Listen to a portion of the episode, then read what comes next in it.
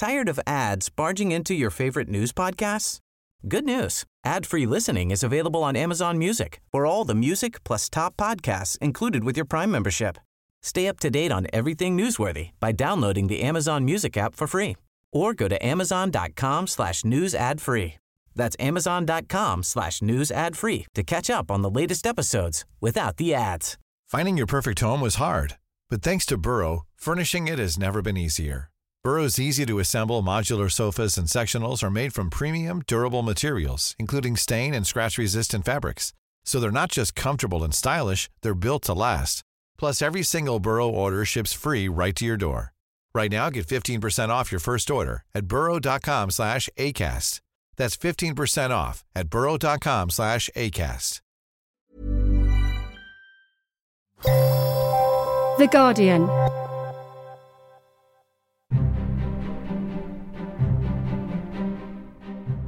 Welcome to Politics Weekly Extra. I'm Jonathan Freedland. Well, I want to thank Ohio for the incredible turnout. Thousands of people coming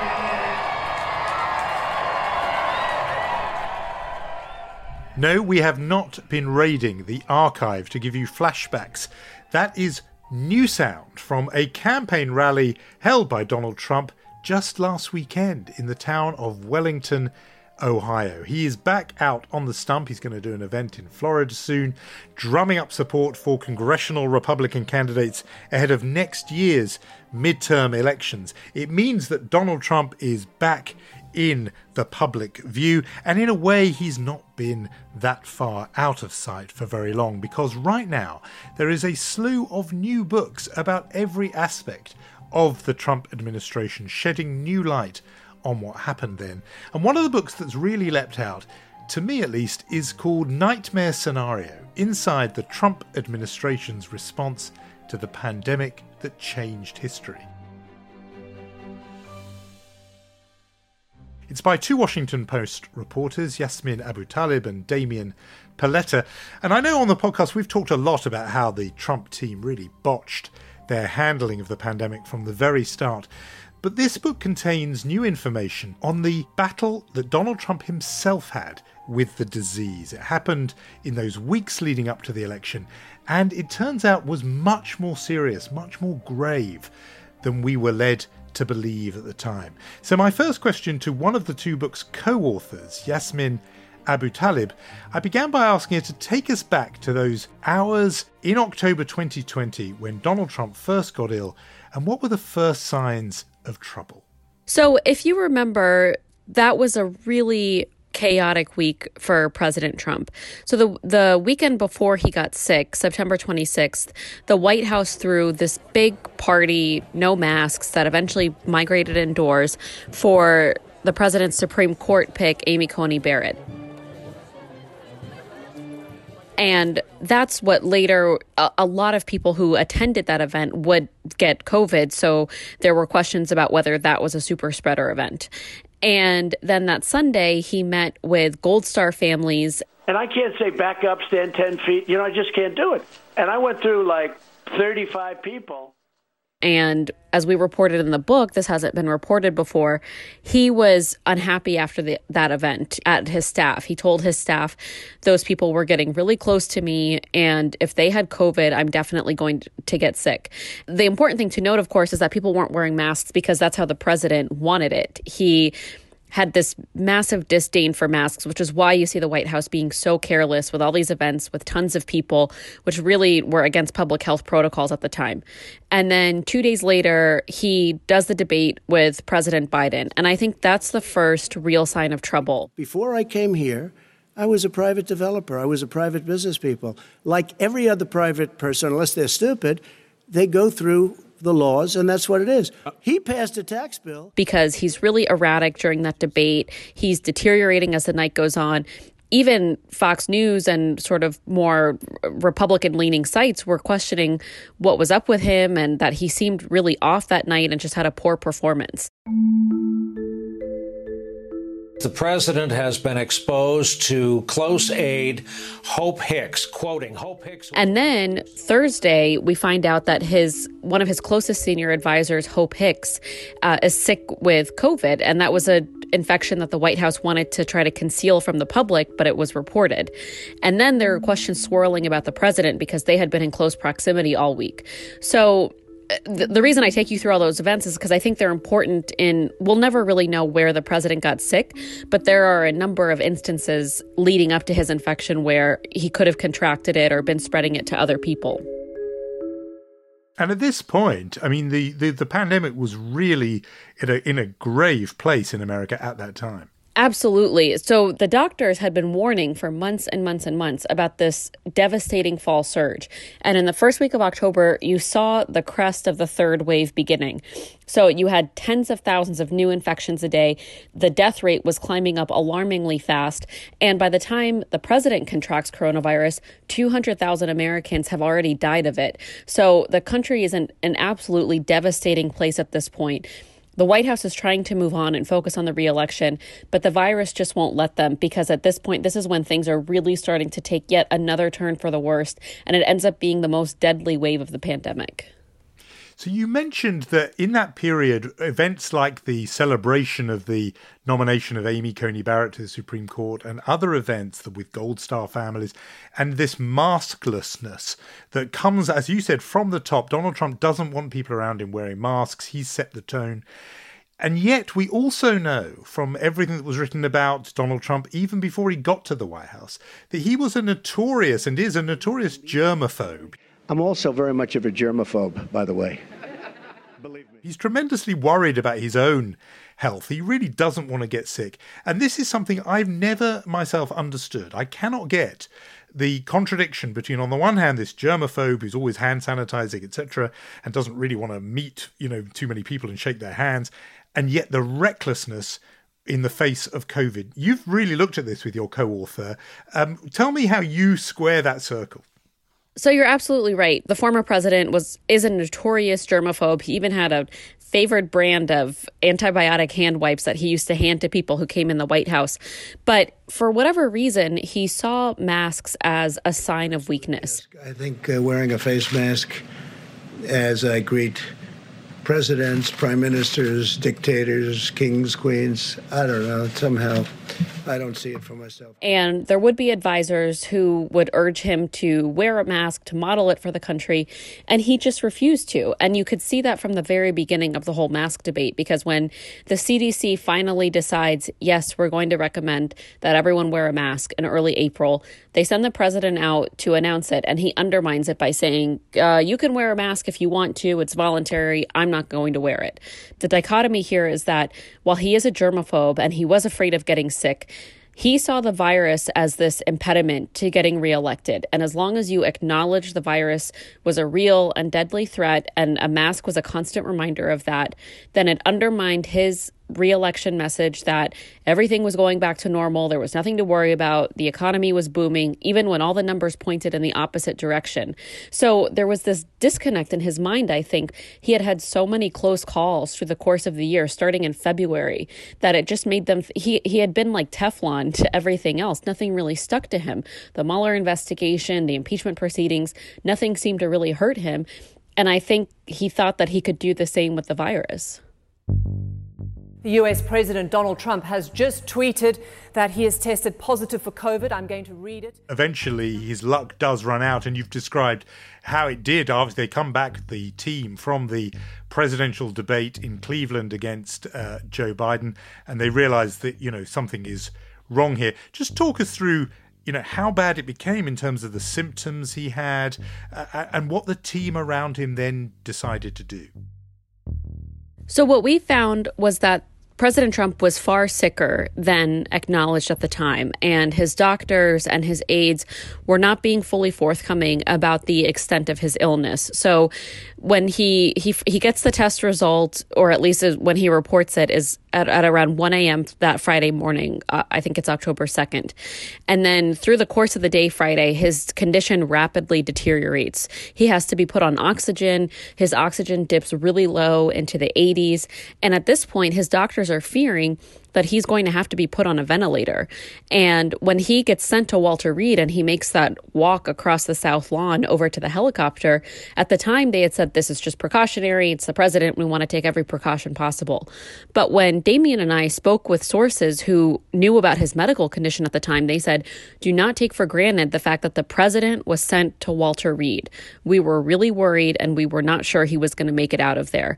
And the way his advisors eventually convince him to go to the hospitals, they say, you can walk to the helicopter on your own right now.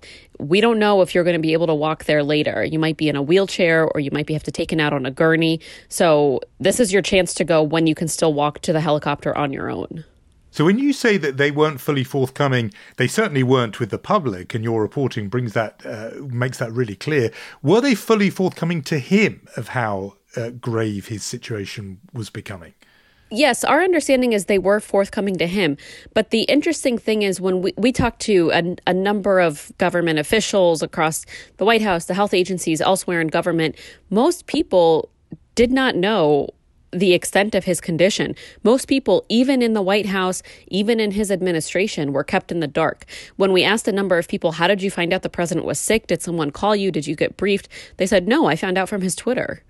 I, I woke up and hmm. saw the news from his Twitter. So that's that's just an indication of how bad the communication was all around that weekend. And I, I even remember reporting at the time and talking to people at the White House who were so frustrated because they weren't getting instructions on how to protect themselves, what the protocols were at work. And if you remember, it wasn't just the president, there was a massive outbreak at the White House that weekend. Of course, you know, we report when he goes that weekend, he gets access to this monoclonal antibody from Regeneron, which wasn't authorized for use at the time. He gets this these great exceptions made for him. He he makes a rapid improvement from there. And we also reported that his doctors did not want him to leave the hospital when he did. He had only been in the hospital for four days at that point, and he's in his late 70s he's obese he doesn't exercise very much. So he had ticked a number of these high risk categories so they're worried like yes he's making an improvement but he could also have a backslide or organ failure because that happens with a lot of patients like him. But at that point he's completely defiant and insists on going back to the white house and in terms of the special treatment he got, because that I think was politically important, he, were, were, exceptions made almost at the level of of what? Sort of did the FDA suddenly grant extra new approval to drugs that hadn't been tried before, or were these drugs that some people were getting the monoclonal antibody wasn't available to the general public at the time. A drug like remdesivir was authorized for use, but it, it, there were constant shortages of it. He got access to that. He got access to dexamethasone, which is a widely available steroid, so a lot of patients can get access to that. But I think just the level of care he got and the fact that he was able to get access to this combination of drugs is something that would be unavailable to pretty much any other person. You describe in the book how one senior health official, the director of the Centers for Disease Control, Robert Redfield, well, you say what that what that figure, Robert Redfield, was doing at that time. He was praying the entire time the president was in the hospital, and he was also consulting with President Trump's physician Sean Conley, who's who was the White House physician at the time, about his treatment. He and and Redfield was the one who told Conley Trump should not be leaving the hospital right now. And Conley said, "I know, but he won't listen to me. He's really he's determined to leave." So Redfield is is praying this entire weekend not only that the president recovers, but that he'll come and he'll have a moment of humility, and he's going to finally tell people this is serious. Wear a mask and protect yourself if I can get it and the first lady and my son can all get it, then anyone can get it. And he talks to some of the other doctors on the task force and they share his optimism that if this isn't the turning point, then nothing is going to be. It, this has to be the turning point. So when he watches the president's return to the White House and he's walking up the stairs, Redfield is praying, he's still holding out hope. And then when Trump gets to the top of the stairs on the balcony and rips his mask off, at that moment, he, he just knows it's over. He knows Trump wants to be this macho man again.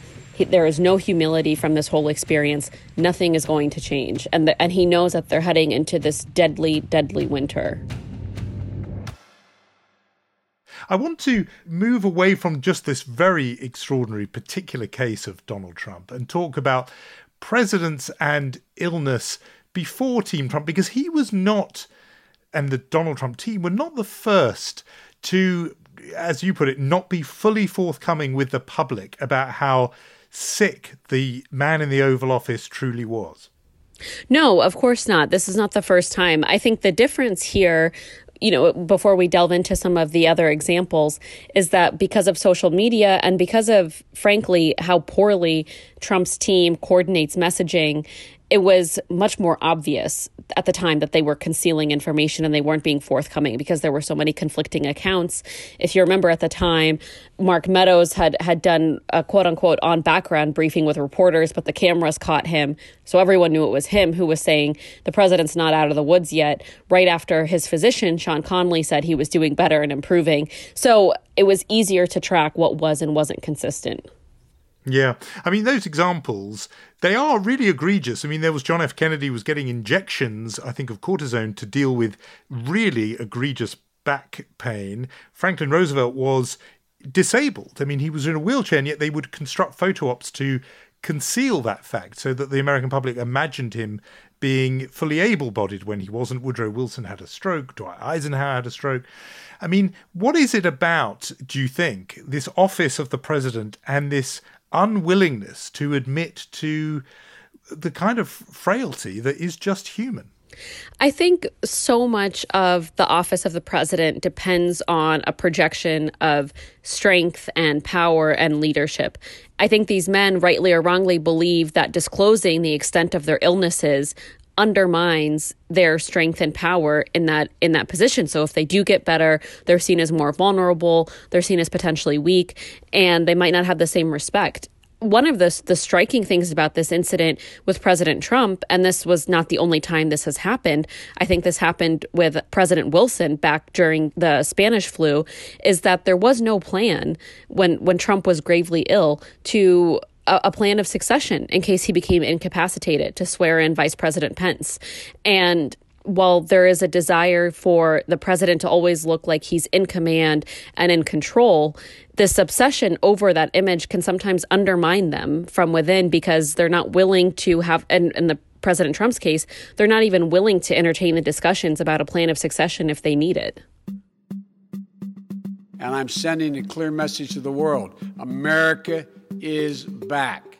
I mean, the assumption now is that everything is different and that the Biden White House is the kind of chemical polar opposite of everything in the Trump White House. Joe Biden is 78 years old. He'll be 79 before the year is out. Do you have uh, any guidance or any sense? Uh, uh, I know you cover health for the Washington Post. Do you has anybody told you whether this White House has thought about these kinds of scenarios, whether it's coronavirus or something else, given that the man in the Oval Office is towards the end of his 70s?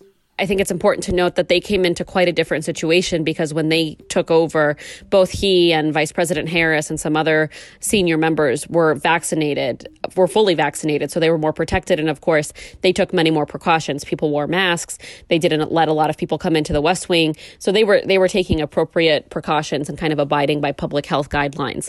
But I think it is safe, given this, the experience of this team, that there is some plan if the president were ever not able to carry out his duties. I think you just have to deal with the realities of his age and the the confounding factors that come with that. But to be frank, no one has talked to me about what those plans are.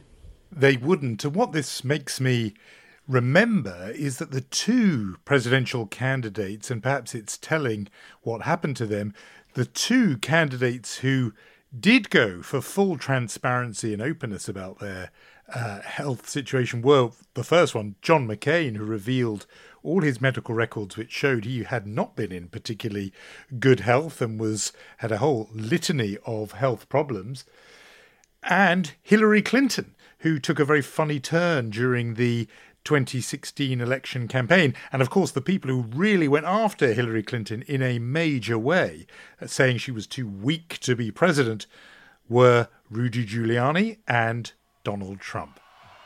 But here's a woman. She's supposed to fight all of these different things, and she can't make it 15 feet to her car. Give me a break. Right. Uh, there is an irony in that. And there there was a similar irony when coronavirus started descending on the United States, and everyone was remembering when Donald Trump had blasted President Obama for Ebola and not letting people fly into the country. So that that's not the first instance of it. But if you remember with with Hillary Clinton, it was caught on camera, so they had to disclose it, and it it followed her for a long time. I mean, people do really pounce on, especially opponents, do really pounce on candidates or elected officials when there is some sign that their health is deteriorating. I think there is a fear that they lose some sense of respect or control or influence when they appear vulnerable in that way. Now, you and I have focused in this conversation very much on how Donald Trump himself coped with being sick, and uh, and I know the wi- the wider purpose of the book is to talk about how the pandemic was handled by the administration. Now that some months have passed, what's your sense from your own reporting of how Americans are viewing uh, the first phase of the pandemic, and whether or not, and this is the political edge of it, whether or not they blame Donald Trump and the Trump administration for mishandling the pandemic and whether you're seeing that in polling numbers given how many hundreds of thousands did die. Is it your sense Americans blame Donald Trump, the ex president, for that? That's a great question. And I think, like you indicated, so much of that depends on your politics and your political party. President Trump doesn't bear all the blame, but that environment starts from the top, and there was a pretty toxic environment. I think there are a large group of Americans who did blame his handling of the virus and did not feel that he was going to get the country back to normal and back to a safe place. And I think there are a number of people who also believe that he was unfairly blamed for everything and villainized and the media and Democrats have have pin too much of this on Trump. So I think uh, it really depends on your political party and who you support. But I do think it's indisputable that a majority of Americans did not approve of the president's handling of the pandemic, and that's what ultimately cost him the election. Now, Yasmin, we always ask our guests on the podcast a what else question. So this week's what else question actually it's related to what we've been discussing and it's not about your book but about the fact that there is a slew of books about Donald Trump hitting the bookstores right about now.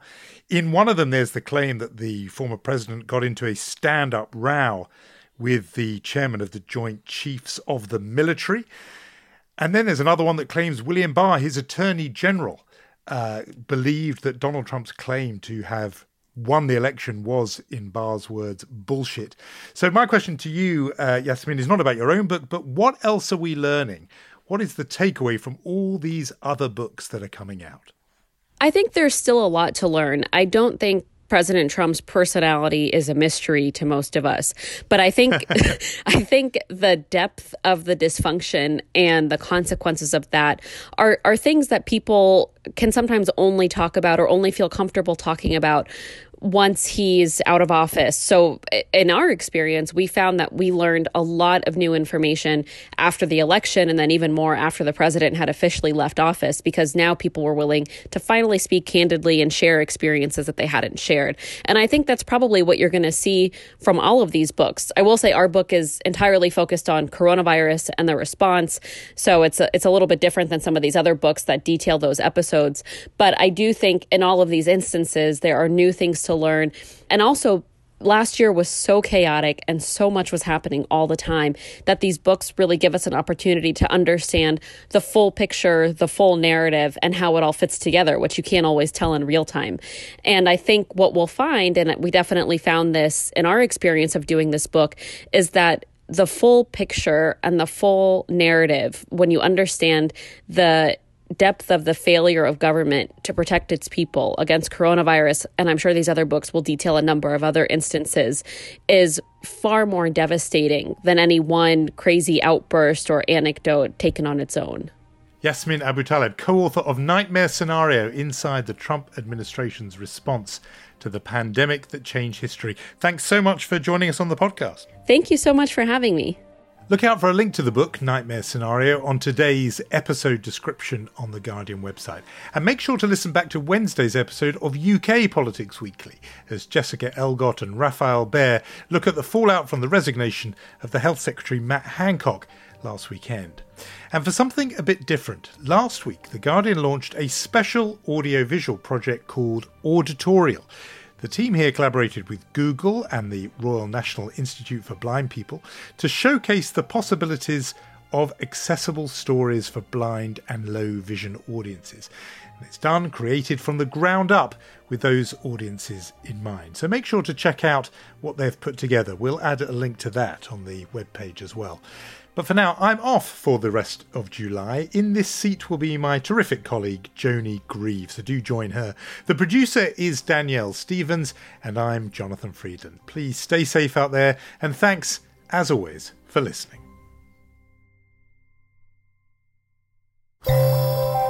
For more great podcasts from The Guardian, just go to theguardian.com slash podcasts.